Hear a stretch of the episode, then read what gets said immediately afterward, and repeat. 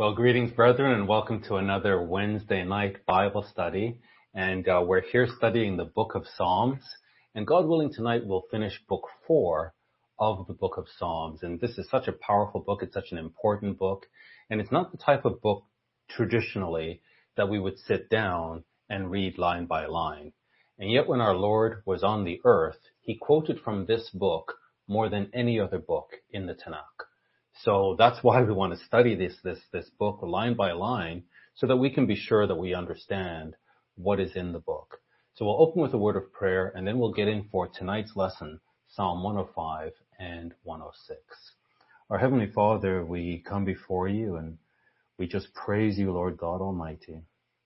These words, this text, which is thousands of years old, uh, and every generation you had, you've had a faithful remnant that has drawn strength from this text. And now, Father, as we come to the close of this age, uh, it's just amazing to us, Father, that we find so much strength and inspiration and guidance in these ancient words. And while those in the dark uh, will be running around scattered and panicked, we thank you, God, that we can have stability and trust because of the foundation that we have, which is your word. We ask, Lord, that you'll bless our study this evening, bless all those who are tuning in live, as well as those who will find this in the archive. We praise you, Lord, and we thank you. We ask your blessing now in Jesus' most holy name. Uh, so, brethren, as I, I, get started, we're going to read these two Psalms together, 105, 106 together. Uh, they're a bit lengthy, so I won't have many references. We just want to get into the Psalms. I'll comment on these two Psalms as we go through them. But before we begin, I just want to make mention if you didn't, if you weren't with us on Sabbath, Pastor Murray gave a very profound and a very important sermon entitled Worthy is the Lamb. And if you are following us, uh, especially these studies and, and the sermons, they, they go together, brethren, and I think you've noticed that. And, and this Sabbath's or last Sabbath's sermon, Worthy is the Lamb, is, is just one of those critical sermons that it, needs to be part of our curriculum. As we grow in understanding together, there are certain building blocks that I believe God is giving us and putting in place that, you know, as we grow together, we just need to assume that you have the, same building blocks and we can, we can then build on them. So this sermon, Worthy is the Lamb, you know, and we love to sing Worthy is the Lamb. Many of us know, are familiar with the hymn or the, the praised music, uh, Worthy is the Lamb. But worthy to do what? Worthy for what? Uh, and Pastor Murray has done a great job of going through that.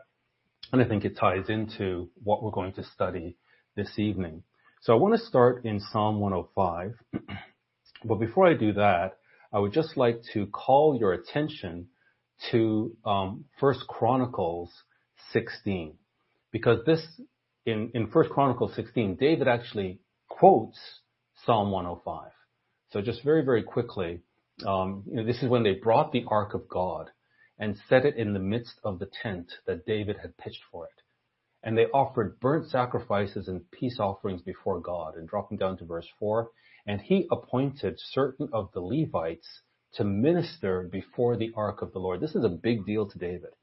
And he's picking the most uh, talented Levites to, to, to, to bring praise to God for what has happened. Uh, so he's, he's chosen them to uh, minister before the, the, the, ark of the Lord and to record and to thank and praise the Lord God of Israel. So in his selection, this is what it's all about, to thank and to praise the Lord God of Israel. And of course, Asaph, who's one of the author of many of the Psalms, so he chooses Asaph the chief, next to him Zechariah, Jael, Shemiramoth, Jehiel, um, Mattithiah, Eliab, Benaiah, Obed-Edom, Jael with the psalteries and with the harps. Asaph made a sound with cymbals. Benaiah also in Jahaziel, the priest with trumpets continually before the ark of the covenant of God. And then verse 7. Then on that day, David delivered first this psalm to thank the Lord into the hand of Asaph and his brethren. So this David was inspired by this psalm. He's now giving it to the musicians to say, bring this praise, this wholehearted praise with, with your best talent. And this is why we need, musicians have a way of moving people that maybe the, the spoken word, the spoken word we know will move people, but musicians can move people in a different way. And so David has the spoken word, but he gives it now to the musician, Asaph, and his brethren to really bring this praise and bring the people into this praise. And then he begins to quote this psalm that David wrote. Give thanks unto the Lord, call upon his name. So we'll, we'll go through the psalm as we go into um, Psalm 105. So let me just, for the sake of time, let's go into this psalm that David wrote, which he gave to Asaph to bring to life and to inspire the people and, and to recruit the praise of the people to this, this mighty God. So let us do that and get into the psalm for today. Psalm 105, beginning in verse 1. Oh, give thanks unto the Lord. And I, am I'm, I'm, I'm assuming that you're hearing me uh, clearly. The indication I have here is that I'm coming through loud and clear. But maybe if you could just uh, drop a note in the chat or on YouTube. We don't have real-time access to Facebook anymore. Uh, so if you drop a note on YouTube or on uh, the uh, church dot, uh, cgi.church.online, I'll be able to just confirm that I am coming through clearly. I'm going to assume that I am, and there's a bit of a delay here, so I'll just go ahead. Oh, give thanks. And again, this is, remember David, um, how he danced um, really energetically. Uh, great, I got auto. Thanks so much, brother, that I'm coming through clearly. Uh, so remember David, um, when he danced before the Lord, when the ark came back, and it was so intense, it was really, uh, you know, like charismatic type dancing because he was so enthused at what had happened. And now this is in that same vein. Oh, give thanks unto the Lord Call upon his name. Make known his deeds among the people. So call upon his name. His name is to be known and to be called upon and make known his deeds among the people. Sing unto him. And 105 and 106 go together, by the way. They're two sides of the same coin. And I think you'll see that clearly Uh, as we go through. Last week when we were in Psalm 104, we just saw how majestic God's creation is and he's the God of all creation. Well, now we're going to get more specific in Psalm 105 and 106. Sing unto him, sing psalms unto him. Talk you all, talk you of all his wondrous works. Like, don't hide this. Like, we are just so amazed with what God does. Glory you in his holy name. And again, this holy name, this name, this understanding of his name, it keeps coming up. Let the heart of them rejoice that seek Jehovah. Seek Jehovah and his strength. Seek his face evermore. Remember his marvelous works that he has done, his wonders and the judgments of his mouth. So, so David is inspired having recovered the Ark of the Covenant and seeing God's faithfulness and he pens this song. And now he says, O you seed of Abraham, his servant, you children of Jacob, his chosen. So, so uh, David understands and now inspired with this uh, prophetic vision, he's speaking to the people and reminding them that they are the seed of Abraham. And that covenant that God entered into with Abraham cascaded down through Isaac to Jacob, his servant, his chosen. And this returning of the ark, it's all about this relationship that God has with Abraham and through Abraham with Jacob and ultimately all the children of Israel. He is the Lord our God. His judgments are in all the earth. They're in all the earth. So it doesn't matter which nation it is or what God they worship. This is irrelevant. The God of Israel is the God of the whole earth and his judgments, his counsel shall stand and his counsel is in the whole earth. He has remembered his covenant. Listen, let me, let me say this again. Listen. He has remembered his covenant forever. Did you get this, brethren? He's remembered, and remember doesn't mean like, oh yeah, oh yeah, the covenant. Oh, I forgot the covenant. Remembered means he is proactively working this covenant. He's putting the covenant in play. He is actively acting according to the covenant forever. This is a forever covenant. And it, it grieves me, you know, I was listening to a sermon maybe a week or so ago, and the title intrigued me because it was a, a clever title and it had to do with what the world will look like when Christ is returned. when he's on earth? What, what does the future look like from that point? And so I listened to this sermon, not a CGI sermon, but in the Church of God community, and it was a good sermon. And as I'm listening to it, it broke my heart. I, I felt physically ill. Because here we are talking about the return of Jesus Christ, and with it, we completely disregard the covenant. It's that God returns to earth, and he sets us up as kings and priests, and he brings salvation to the whole world, and somehow we have written the covenant people out of the plan of God. They don't matter. And this covenant that God has entered into with them forever doesn't matter. And by doing this, we're calling God a liar. When, when Abraham is when, when Christ returns and Abraham is resurrected, and, and we, Christ turns to Abraham and Abraham's like, where are my children? Oh, it's the church now. And, uh, yeah, forget about, no, but you promised me that my seed would inherit this land. And I believed you. So what's happened to them? A- Abraham would be confused. But he's not going to be confused because God is working this covenant forever. He's working it right now. And we cannot understand what is going on in the world if we don't understand this verse. That he is proactively working his covenant forever. He's doing, he was doing it yesterday. He was doing it last week. He was doing it a thousand years ago. He was doing it 4,000 years ago. And he's doing it now. He's a God that restricts himself by his word. He makes a promise and then he binds himself to make this promise happen. And that's why he can declare the end from the beginning. And from ancient times that which is not yet done, saying, my counsel shall stand. So we need to get behind this covenant. And we need to faithfully declare the gospel in view and in light and through the lens of the covenant. And again, if you missed the sermon on Sabbath, I strongly encourage, and maybe Pastor Murray, if you're listening, you could drop the uh, URL for your sermon in the chat so those who might have missed it can have access to it. But in that sermon, we will understand why he's worthy and what he's worthy to do and why it matters. And here he has remembered this covenant forever. We cannot make him a liar. So as we preach the gospel, let's preach it through the lens of the covenant. He has remembered his covenant forever. The word which he commanded to a thousand generations. He will never deviate from this. His word will not drop to the ground vain. They will perform everything that he has said. Which covenant he made with Abraham and his oath to Isaac. So, so it was, it was reinforced. It went from Abraham to Isaac and confirmed the same unto Jacob for a law. And to Israel for what? To Israel for what? To Israel for what? For an everlasting covenant. We cannot make God a liar. The gospel has everything to do with the covenant.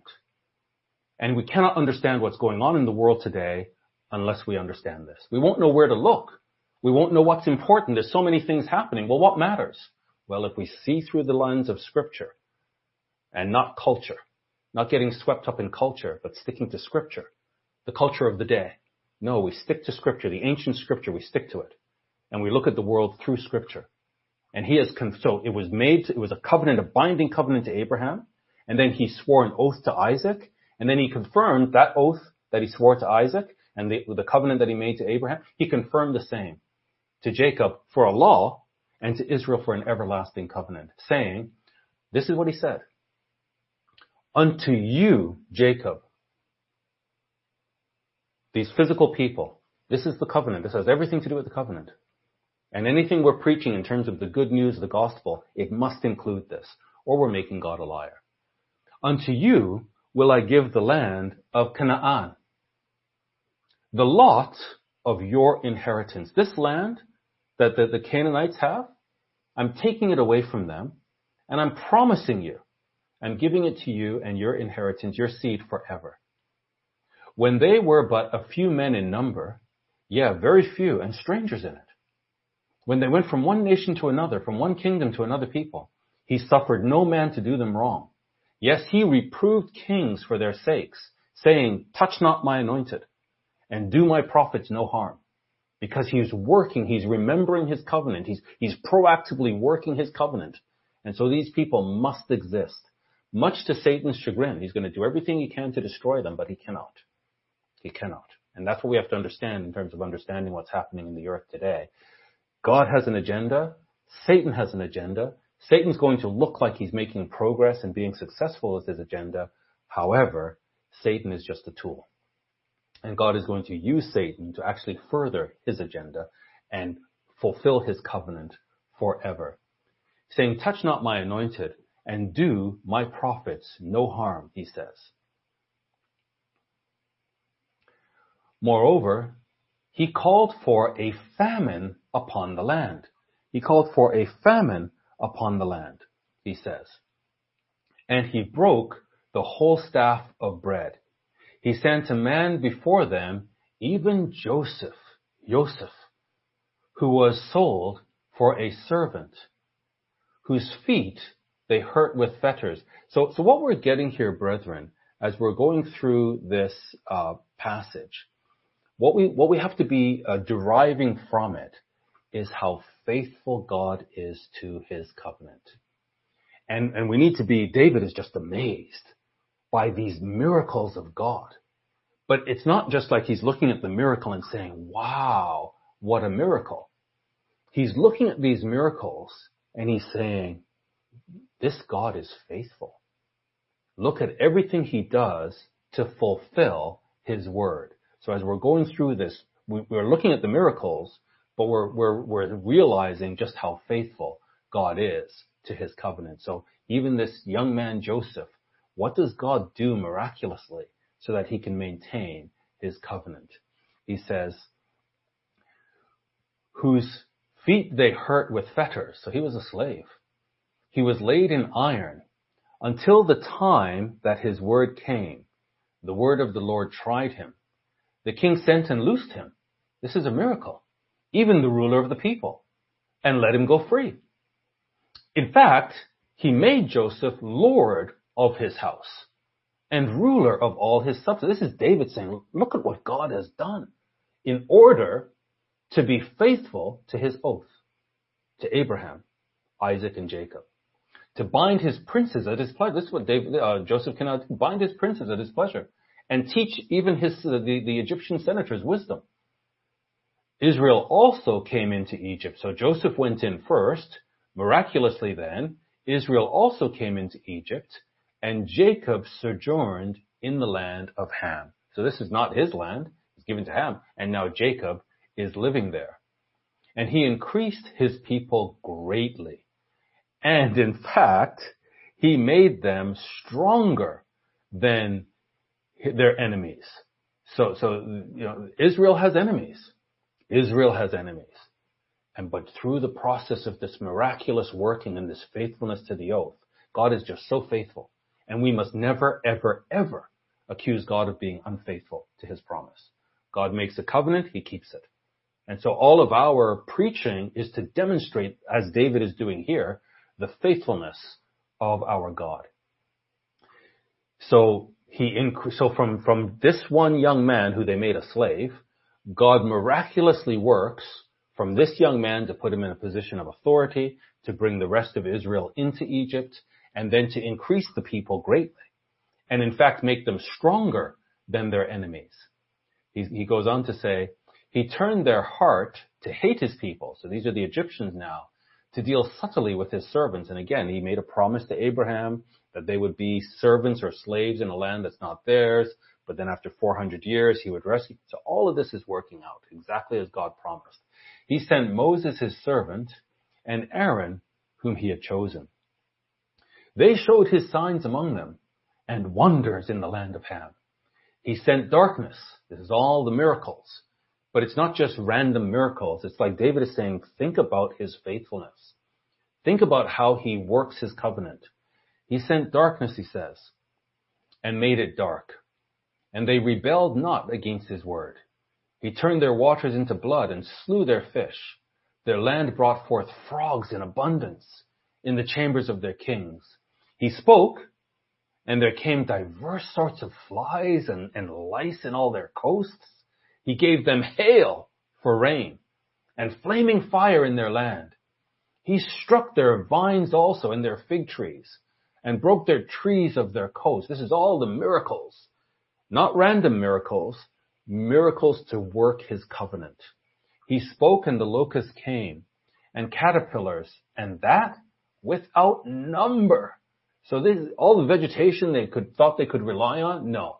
Miraculously, he sends these locusts, he sends these caterpillars and, and they just, they just eat up all the herbs in the land and devoured all the fruit of their ground. He also, he smote also, he says here, he smote also the firstborn in their land, the chief of all their strength. So all the power that would go down and be inherited by the firstborn, he struck that down for Israel. He brought them forth also with silver and gold, and there was not one feeble person among their tribes. So now he's bringing Israel out of this bondage, and there was not one feeble among their tribes. Egypt was glad when they departed, for the fear of them, the fear of Israel, fell upon all of Egypt, this great, powerful, the most powerful nation at the time. He spread a cloud for a covering and fire to give light in the night. The people asked, and he brought quails and satisfied them with the bread of heaven. He opened the rock and waters gushed out. There's all these things he's doing miraculously to look after the people to fulfill the covenant. They ran in the dry, the water ran in the dry places like a river. Why did he do all of this? What was the purpose, as David recounts, what was the purpose of all of these miracles that God is performing? Are they just random miracles? So let's remember the random miracles of God. No. All of these miracles had a purpose. Why? For he remembered his holy promise and Abraham his servant.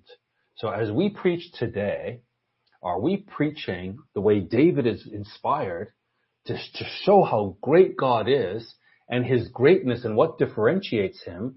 And this is something that Pastor Murray brought out in his sermon on Sabbath as well. What differentiates this God from any other God who claims to be God is this is the only God that keeps covenant. The God that keeps covenant. This is what differentiates him from every other God. There, there is no God that can say, hey, I'm the creator and I promise you that this will happen in the future. Even if it takes thousands of years, you can rely on it. Everything that I say will happen exactly as I said in the future. No God does this all the fake gods, the false gods, basically say, I'm great, bow down to me, and uh, this happened yesterday. After it happens, uh, let me tell you what happened. And that's because I'm great. But there's no God that can make the claim. This will happen tomorrow, and nobody can withstand my counsel. And so this is what we must preach. And this is what, uh, again, Pastor Murray brought out on Sabbath, why he's worthy. What is he worthy for? For he remembered his holy promise and Abraham his servant. And he brought forth his people with joy out of uh, this bondage situation. They should have been destroyed by the Egyptians. The Egyptians had every intention to completely subjugate them. But he brought forth his people with joy and his chosen with gladness. It seems so dark and they had given up, but God had not given up. And so despite the, the circumstances, despite the all appearances, he brought forth his people with joy and his chosen with gladness and gave them the lands of the heathen and they inherited the labor of the people. And so as it was in the past, that's how it's going to be in the future. So all of this prosperity that the Gentiles have and that they will be flaunting, all of it will be taken from them and given back to the people of God and the people of God will inherit all of this. He gave and gave them the lands of the heathen, and they inherited the labor of the people. Why and why did that happen? So all of these miracles, so that he could remember the covenant and bring forth his people. But why? Moses told Pharaoh why. That they might observe his statutes and keep his laws. Praise you, the Lord. So this is, this is the psalm that David was inspired to write to bring the whole community into this understanding that what? That this is a faithful God.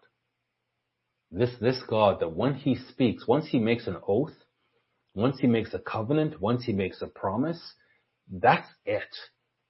And he will work in mighty, miraculous ways to ensure that his word is fulfilled. And this is, this is why we can preach the gospel. This is why there's good news. Because of his, his commitment, because of his character of keeping covenant. This, this is the root of the gospel. If God was not a covenant keeping God, there would be no gospel. There, would be nothing that we could rely on. If God was, if the, the God of the universe was Allah, let's say, who basically says it's good to lie, and that he himself will change his mind, that he, he himself acknowledges that he, he has a covenant with Israel, but then he breaks it. He changes his mind. So if we served a God that was not bound by covenant, there's no good news. There's no, there's just fear. We don't know what he'll do tomorrow. Will he crush us like ants and that's the end? Will he turn us into apes and pigs and that's the end? The good news is rooted in the fact that this God keeps covenant.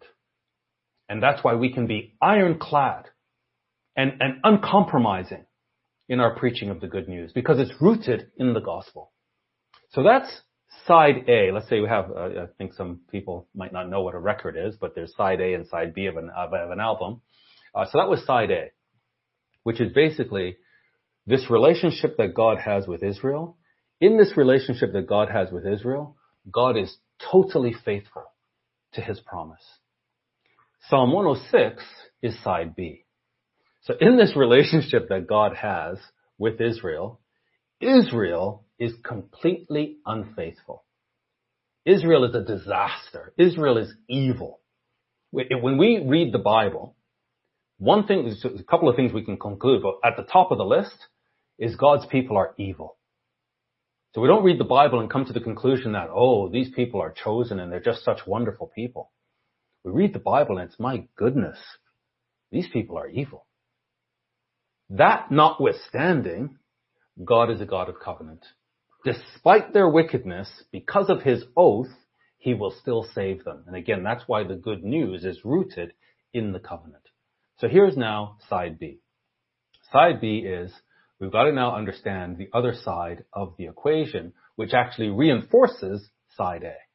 So side B, he says, praise you the Lord. Oh, give thanks unto the Lord. Why? For he is good and listen, for his mercy endures forever. This chesed, this covenant love, this covenant commitment that he has to his people, it endures forever. He says, who can utter the mighty acts of Jehovah? Who can show forth all his praise? Who, who, is it possible to do this? Is it possible for, you know, David is trying and he's saying, I can't do it. Can anybody do this? He tried in, in Psalm 105 to give us a glimpse. In Psalm 104 to give us a glimpse. So he's trying, but he's saying, you know, who, who can actually do this? Who, who can truly bring forth the Lord's praise? It's, it's, he's trying. Who can utter the mighty acts of the Lord? Who can show forth his praise? Blessed are they that keep judgment, he that does righteousness at all times. This is about justice. But it's God's justice, and it's something we must keep and not depart from. So unfortunately, this society is wicked. And they are good at rhetoric, and they take their wickedness and they couch it in crafty rhetoric so that they can make wickedness seem like beauty and goodness. And unfortunately, even our own brethren get swept up in it and are there chanting along with them, supporting wickedness. But we must keep God's judgment. We must keep Torah. We must keep Torah. The prophecies tell us that iniquity will abound. We cannot get swept up in it. Blessed are they. This is understatement like happy are you if you keep judgment. Blessed are they that keep judgment. He that does righteousness at all times. We, we stick to Torah. Remember me, O Lord, with the favor that you bear unto your people.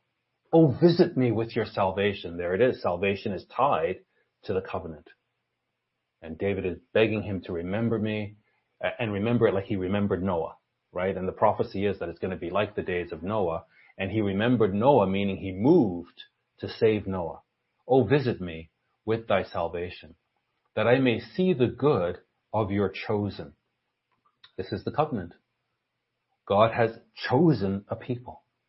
And David is saying, please remember me that I may see this. He's, he's having, he has a prophetic lens. Oh, that I may see the good of your chosen, that I may rejoice in the gladness of your nation. So when David comes up in the resurrection, he's looking for the gladness of the nation, God's nation. You can't say, oh yeah, we, yeah, I know at the time, that's what I was thinking. But while you were sleeping, I changed my mind and I'm not dealing with the nation anymore. David would say, what? He would turn to Abraham and say, are, are you aware of this? J- Jacob, did, did you hear this? Did you know this? These men are coming up looking for this. And they want to rejoice in the gladness of God's nation. That I may glory with your inheritance. Israel is God's inheritance. Now, here is side B. We're going to now understand why God's faithfulness is so glorious. It's like he's married to Israel and he's married to a prostitute. This is like Hosea. He's married to Israel who has made a covenant with him. It's a, it's a bilateral covenant and God is doing everything to be faithful to what they agreed to. And Israel, the wife, is doing everything to be unfaithful. And God remains faithful to the covenant. He's still going to work his covenant. And even though he divorced the northern tribes, he remained in covenant with the southern tribes who, when they saw how wicked the northern tribes were and that God divorced them for their wickedness, Jeremiah tells us that their reaction to that was to become more wicked than the northern tribes. And even though they became more wicked than the northern tribes, God did not divorce them. He remained in covenant with them. And ultimately, he says he's going to join Israel to Judah and make them one stick so that Israel can come back into the covenant and God can remember his covenant with Israel forever. And when we studied, when we did the study on the book of Luke, the gospel according to Luke, Luke 1 tells the whole story. And so maybe I would encourage some of you to go back and listen to the gospel according to Luke, Luke 1. And that in Luke 2 as well, when Simeon came, he came looking for these promises to be fulfilled in Christ. And when Christ goes to the Father to, to receive the scroll, he had to come as an Israelite. And he had to live according to Torah so that, as Pastor Murray brought out, he could receive the scroll and then enact the judgments of the Torah to be in, to have the authority and the credibility and the right to enact the judgments of Torah. But he had to come as an Israelite and live Torah to do that. We so here's, here's David now. So David is looking at the situation and he says, we have sinned with our fathers. Our fathers were unfaithful to you and we are no different. We're in this covenant with you. Our fathers were unfaithful and so are we. We have sinned with our fathers. We have committed iniquity. We have done wickedly. And this reminds me of a sermon that our brother Deacon Jan gave, where he, he expounded on uh, sin, transgression, and iniquity. And, and David is saying like, yeah, we sinned, we committed iniquity, and we've done wickedly. Like it's just compounding. It's going from bad to worse. This is who we are. You know, so many of uh, Jews today, even Christians today, spiritual Jews today, uh, Israelites in general. We just have this inflated sense of ourselves. David didn't have that. Daniel didn't have that. They, they looked at the situation and just said, wow. So now David goes on, our fathers understood not your wonders in Egypt. So he just finished recounting the wonders in Egypt. And now he's saying our fathers didn't understand. Our fathers understood not your wonders in Egypt. They remembered not the multitude of your mercies, which he just recounted for us. Instead, what did they do instead? Instead of being grateful, and this is the danger of miracles. Miracles are so amazing. We're looking for miracles, but then we just take them for granted. He says, it's just the human condition. In fact, some of the things that we do today, I mean, what I'm doing today right now, in terms of being able to broadcast, and we have brethren all over the world that listen, that's a miracle. Yeah, we take that for granted now. Now it's like, hey, it's not fast enough. It's like, hey, I'm trying to download this file. I'm trying to download this video on my phone, and it's just not coming down fast enough. It's like, what? If somebody was resurrected, you'd have to explain to them what you're doing. They would never get their head around that. We take it for granted. The human condition, we just start to take things for granted. And so that's what they did. Our fathers understood not your wonders in Egypt. They remembered not the multitude of your mercies, but provoked him at the sea, even at the Red Sea, the very place of salvation. They provoked him. Nevertheless, he saved them for his name's sake. And I want you to listen to that carefully, brethren. Why did God save them? For his name's sake. What does he say in Matthew 24? Why will we be hated by all nations? For his name's sake. So this gospel, which must be preached in all the world, has to be tied to his name. And understanding how salvation works for his name's sake. So if we're preaching a gospel that does not elaborate on God doing things for his name's sake and keeping covenant for his name's sake, we're preaching the wrong gospel. We're not preaching the gospel Christ preached. Nevertheless, he saved them for his name's sake, that he might make his mighty power to be known. And that's when we studied second Isaiah, this is what we saw. God bringing all the nations together and saying to Judah, you're my witnesses, tell them, so that his mighty power can be known. And that's what's going to happen when Christ returns. That in this time of the abomination that makes desolate and God's people being on the brink of destruction, that he will be, he will show himself mighty to save. He will save them. He will work through them. They will, they will overcome. They'll become greater than their enemies. And God's power will be known in Judah. God's power will be known in Judah. And that's the good news. That's why Isaiah says, speak comfortably to Jerusalem. And we have to understand this, brother. We have to put all the pieces together and speak precisely, speak accurately about our Father and our, our Lord Jesus Christ. Nevertheless, he saved them not for, not, so they're wicked people. Again, people come to me to tell me how wicked the Jews are. Okay, what's, what, I don't get your point. Have you read the Bible? Oh, if you say the Jews are wicked, you're being anti-Semitic. Have you read the Bible? Their wickedness is notwithstanding. What David is showing, what David is showing us is how faithful God is. He's in covenant. This is his wife. He's made a covenant. He's not going to turn back on her. Her wickedness notwithstanding. Nevertheless, he saved them for his name's sake, that he might make his mighty power to be known. He rebuked the Red Sea also, and it was dried up. So he led them through the depths as through the wilderness. And he saved them from the hand of him that hated them and redeemed them from the hand of the enemy. So we talked about that in Psalm 105. But this is side B. And the waters covered their enemies. There was not one of them left. Then they believed his words. They sang his praise. But then what happened? They soon forgot his works. They waited not for his counsel but ran off after this world. They soon forgot his works. They waited not for his counsel, but lusted exceedingly in the wilderness and tempted God in the desert. How tragic. They lusted exceedingly, they didn't just lust, they lusted exceedingly in the wilderness and they tempted God in the desert. And what?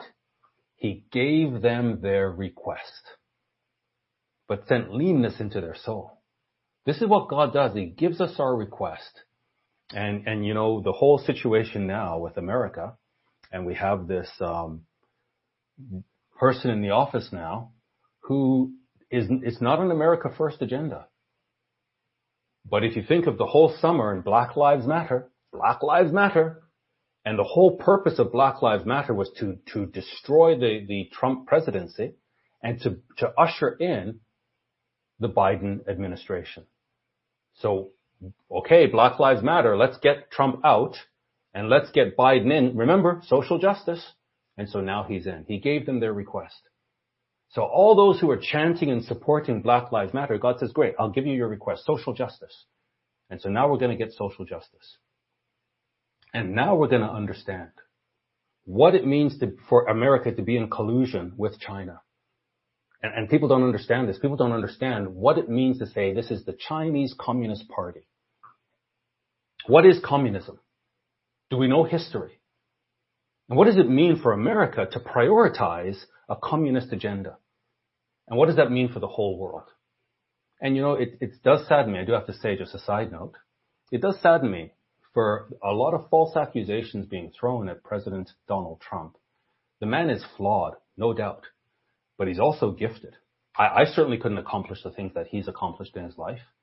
I, I would be embarrassed if we had to say, you know, give us a list of your accomplishments and he puts a list of his accomplishments.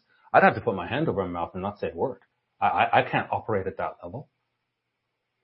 And yet, despite all his accomplishments, he decided he would run for office and serve as president.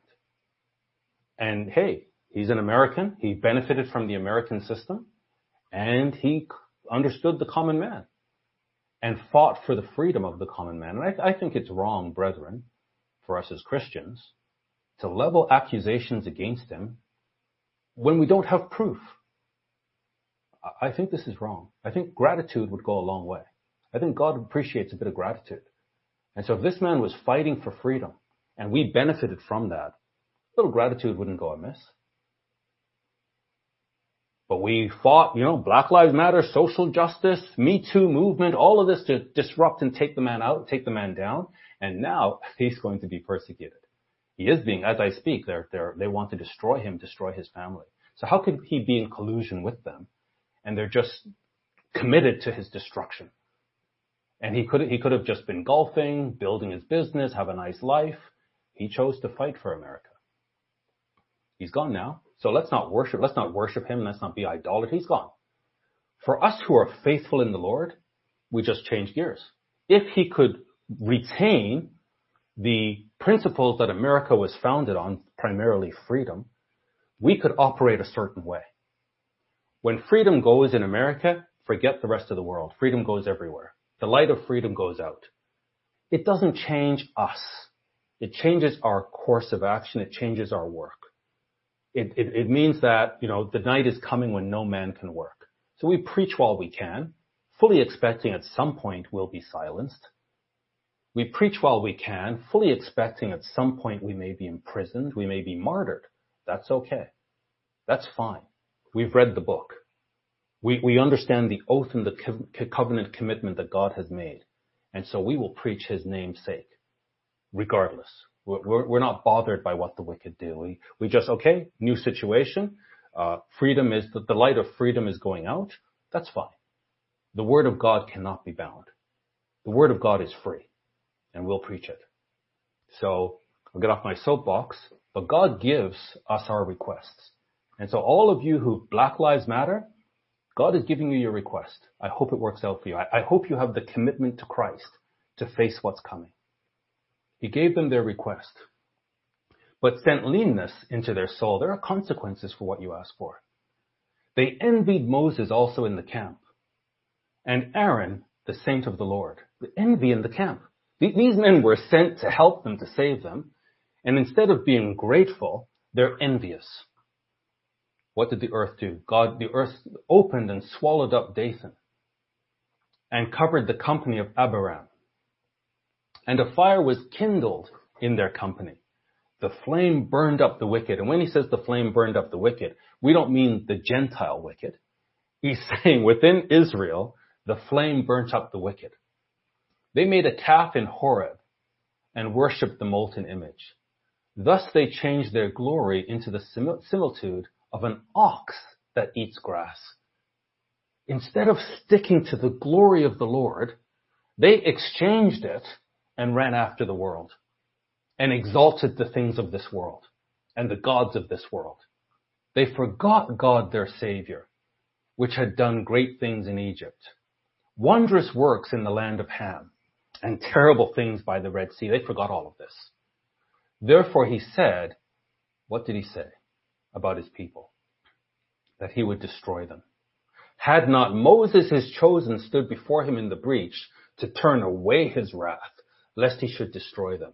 And remember, when he was going to destroy them, he would then rebuild the nation out of Moses. And he would still be faithful to Abraham, Isaac, and Jacob by rebuilding out of Moses. But Moses pleaded on their behalf and, and, and he turned away his wrath and he didn't destroy them. Yeah, they despised the pleasant land. They believed not his word. And, and brethren, that's what's happening today. God, God says, why would Christ say, let's ask this question. If everything's fine, Adrian, calm down. There's no cause for alarm here. The brethren are fine. The brethren are very holy people, and they're very righteous, and they're very sensible, and they're full of wisdom. If that's the case, why would Christ ask the question, when the Son of Man returns, will he find faith on the earth? Why would he ask that question? Why would he share with us the parable of the ten virgins and demonstrate to us that five of the virgins are locked out? If everything's fine, nothing to be excited about.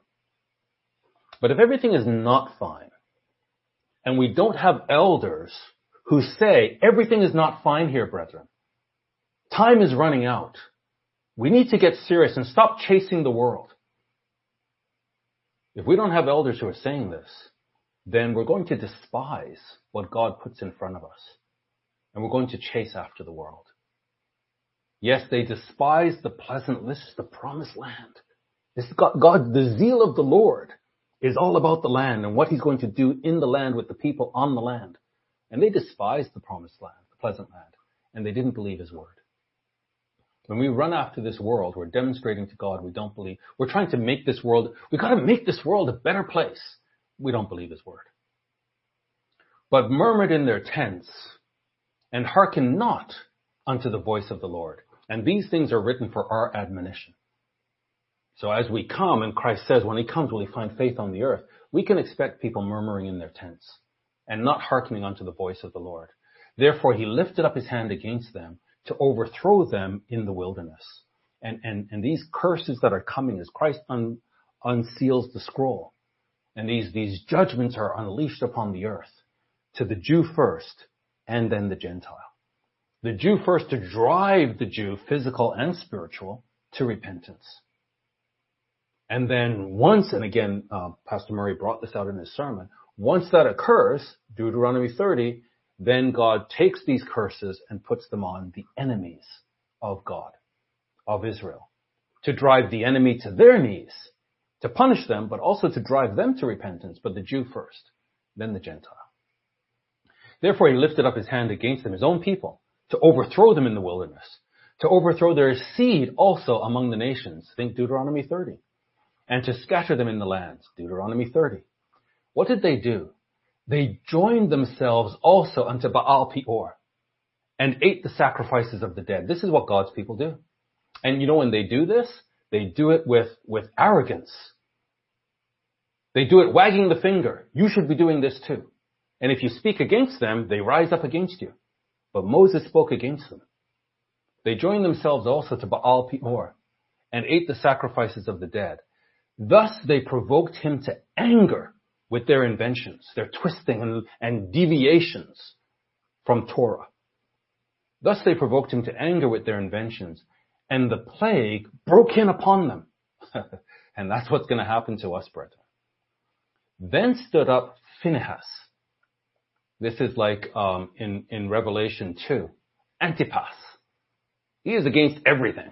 there's, there's Antipas again. Don't tell me you're against this too. Yeah. We're against everything that's against Torah. So here we have Phineas. He stood up and he executed judgment. Not social justice, judgment. Torah judgment. Then stood up Phineas and he executed judgment. And so the plague was stayed. That's what God was looking for. Not somebody getting up saying, "Oh yeah, you know these um these people who worship Baal, they're they're good people. One day they'll know the Lord. Yeah, they're involved in some idolatry right now, but they're still good. We need social justice for them too." No, Phineas stood up and said Torah and executed judgment, and God that pleased God. And so the plague was stayed. And that was counted unto him for righteousness unto all generations forevermore. Everybody would have been against him, but not God and not Moses. And God said, hey, that's righteousness. That's, that's what I'm looking for. Torah. Not Marxism. Not, not postmodern ideology. Not crafty rhetoric. Torah. And don't deviate from it. And that was counted unto him for righteousness unto all generations forevermore. They angered him also at the waters of strife, so that it went ill with Moses for their sakes. They basically destroyed Moses' uh, inheritance. Moses did not get into the, into the promised land. They drove him to distraction, and they drove drove him to sin. And so, because of them, uh, it went ill with Moses for their sakes, because they provoked his spirit, so that he spoke unadvisedly, unadvisedly with his lips. So think about this, brethren. You know, if, if we lived in Moses' time, we would, we would be all for Moses. You know, these children of Israel, they're just so rebellious, but if I was alive then, I'd be right with Moses, side by side. You know, Moses could count on me. Really? Oh, if I lived with, in Paul's day, I'd be right with Paul. I'd be right there supporting him. If I lived with Christ, oh, I don't understand these Pharisees. I'd be right there supporting him. Really? because the record seems to show God's people always resist the leadership that God provides. And they provoke, said, oh, there's always a faithful remnant. They provoked his spirit so that he spoke unadvisedly with his lips. They did not destroy the nations. God says, go in, have nothing to do with these. They didn't do that. Of course, the nations need their justice. They had to fight for the justice of the nations, and we need to work with these nations. They did not destroy the nations concerning, concerning whom the Lord commanded them. Like this is a clear command. But were mingled among the heathen and learned their works, learned their language, learned their rhetoric, introduced words like terms like white fragility into the church and mingled with the heathen and brought that postmodernism filth into the church to divide among brethren. God doesn't stand for this, brethren. Need to keep Torah. Keep Torah and don't mix it with the heathen. These people were mingled among the heathen and they learned their work. They learned their rhetoric. And they served their idols. Baalim, which were a snare unto them. And this is what we read, uh, gave a sermon a couple of weeks back on sudden death overtime. But that passage that um, Paul gives us, the teachings in Thessalonians, Second Thessalonians, where he shows us that this is coming as a snare, that the man of sin is coming as a snare to the church, to take the church out, to see, are we going to fight for Torah?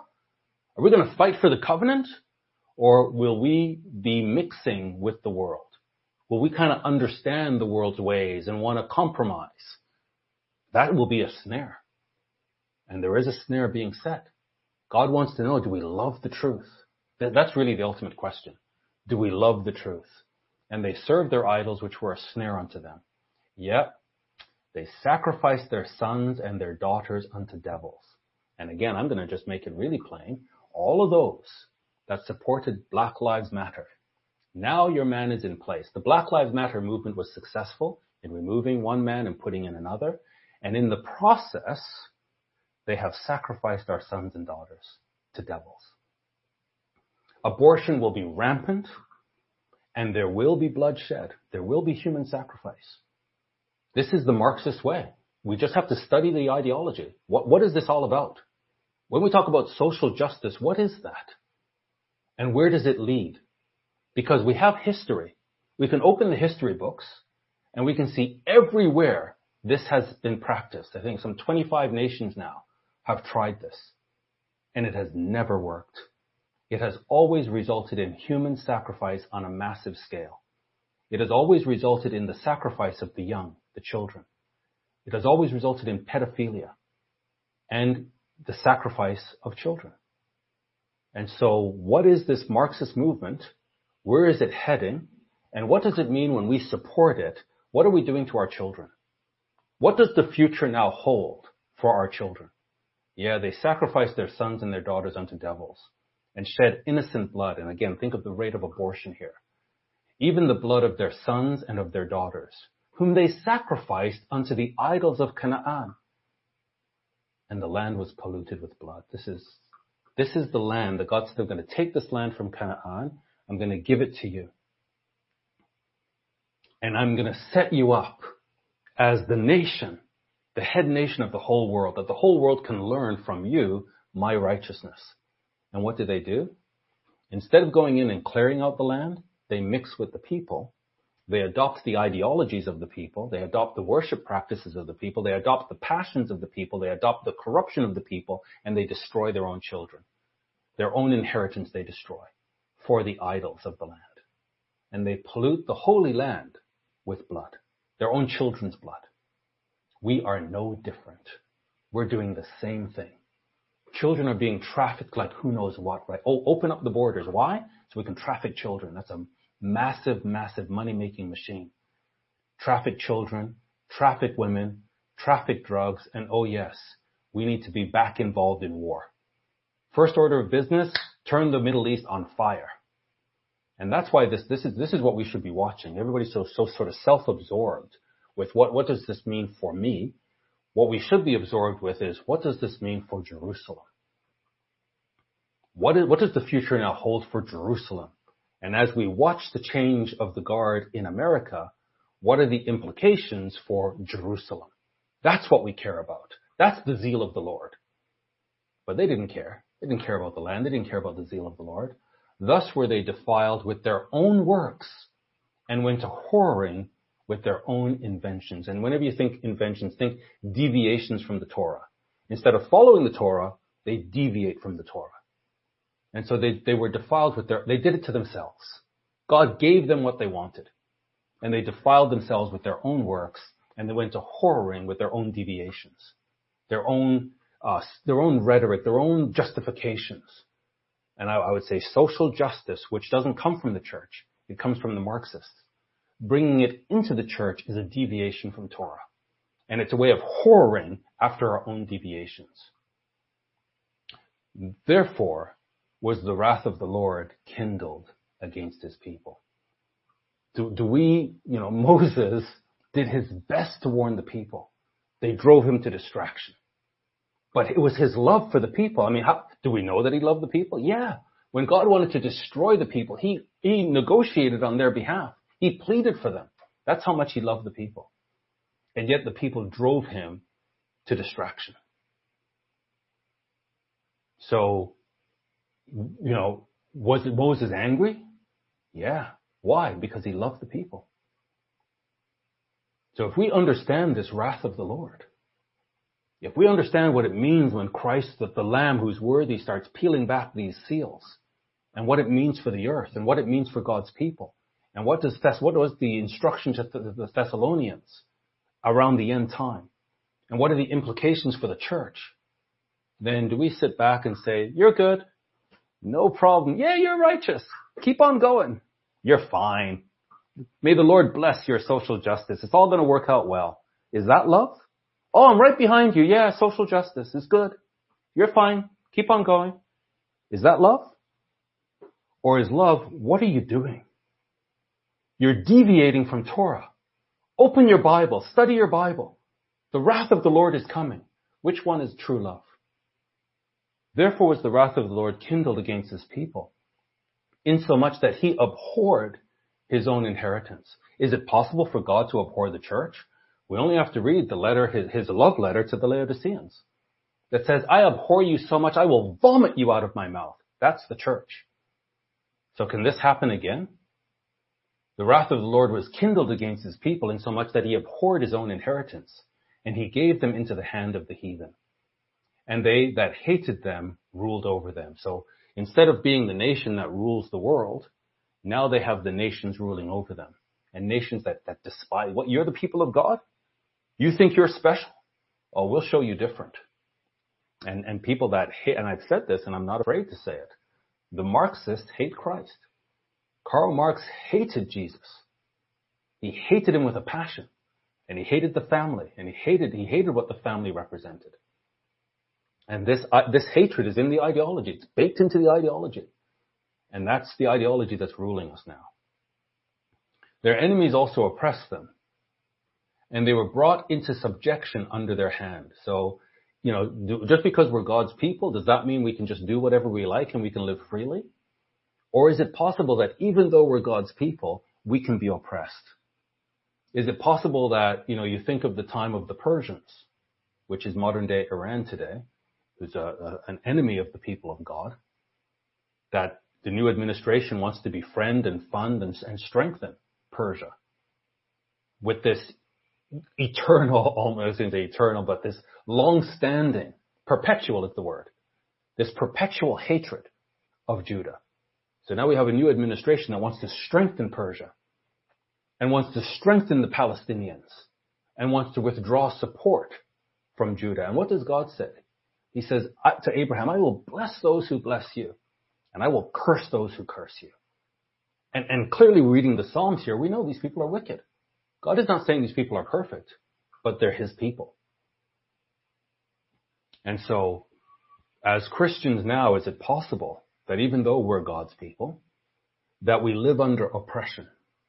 And again, you think of Esther in the time of the Persians, where the king can just say, okay, I'm coming through the land and uh, any pretty girl that I see, yeah, I'll have her. Bring, bring her to my palace. And I'll just do what I like with the pretty girls. Can that happen to Christians?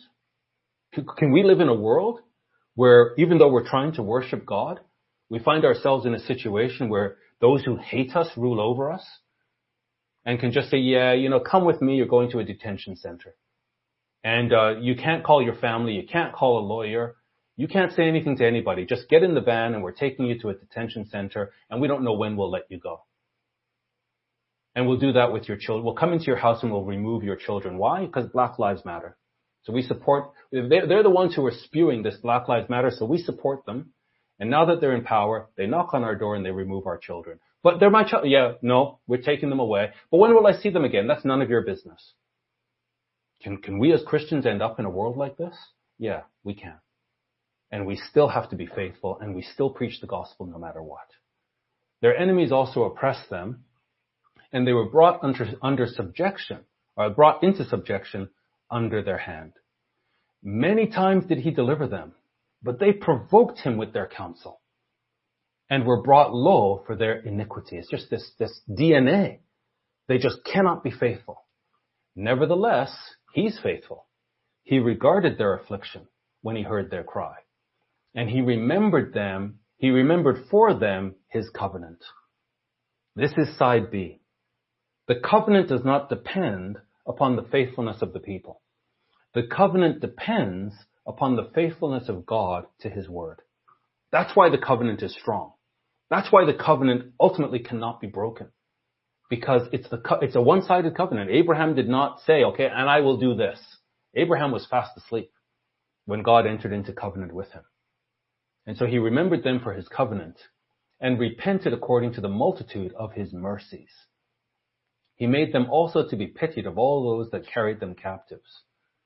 So, so he turned it around. Save us, O Lord, our God and gather us from among the heathen. Matthew 24. Deuteronomy 30. Same story. Isaiah, Jeremiah, Ezekiel. When God returns, he's returning to remember his covenant and to fulfill every word of his plan and his counsel.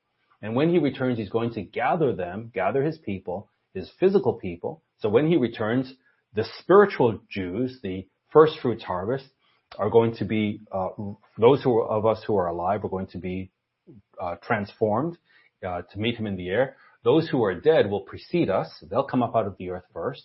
We're going to be with the Lord, but then he's going to send his angels after that to the four corners of the earth to gather Isaiah 60, 61, to gather the physical seed of Israel, from all that are alive, they're going to go through a terrible time, but there will be a remnant that lives that will have been driven to repentance.